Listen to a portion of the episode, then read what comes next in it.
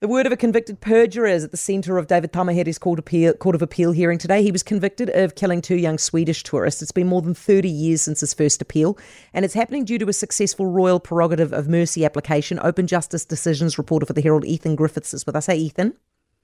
Evening, Heather. Okay, what did his lawyers say about this perjurer? This chap's name is Roberto Concho Harris.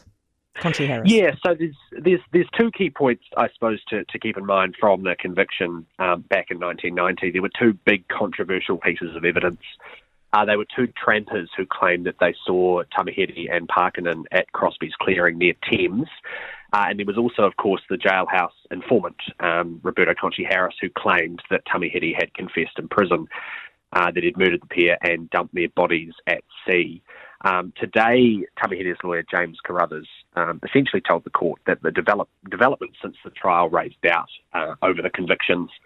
He says that they're controversial pieces of evidence, um, particularly eyewitness testimony and jailhouse informants. Um, studies show they're highly likely to influence a jury, perhaps more than than reasonable, I guess. Um, and there are studies which do show that they can be quite problematic. Um, he also said that the Crown may have uh, relied upon the jailhouse snitch evidence in order for the trampers' evidence to stand up.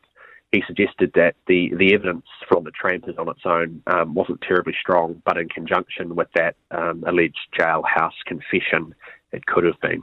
How does it work now, Ethan? Do they do they basically just if they find that the perjurer's evidence isn't any good, they dis- discount that, look at the available evidence, make a decision based on that?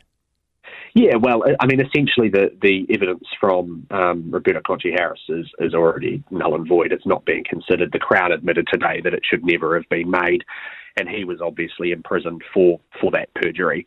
Um, so essentially, the job of the Court of Appeal now, the three judges on the bench, is to step back, look at the rest of the evidence, and see if that can lead to a conviction. Much of the hearing today was spent um, with that bench asking questions back and forward um, of Tamihere's lawyers about their view on the rest of the evidence and whether a conviction actually stacks up. Okay, thank you very much, Ethan. Ethan Griffiths, Open Justice Decisions report of the Herald. That hearing set down for another day tomorrow.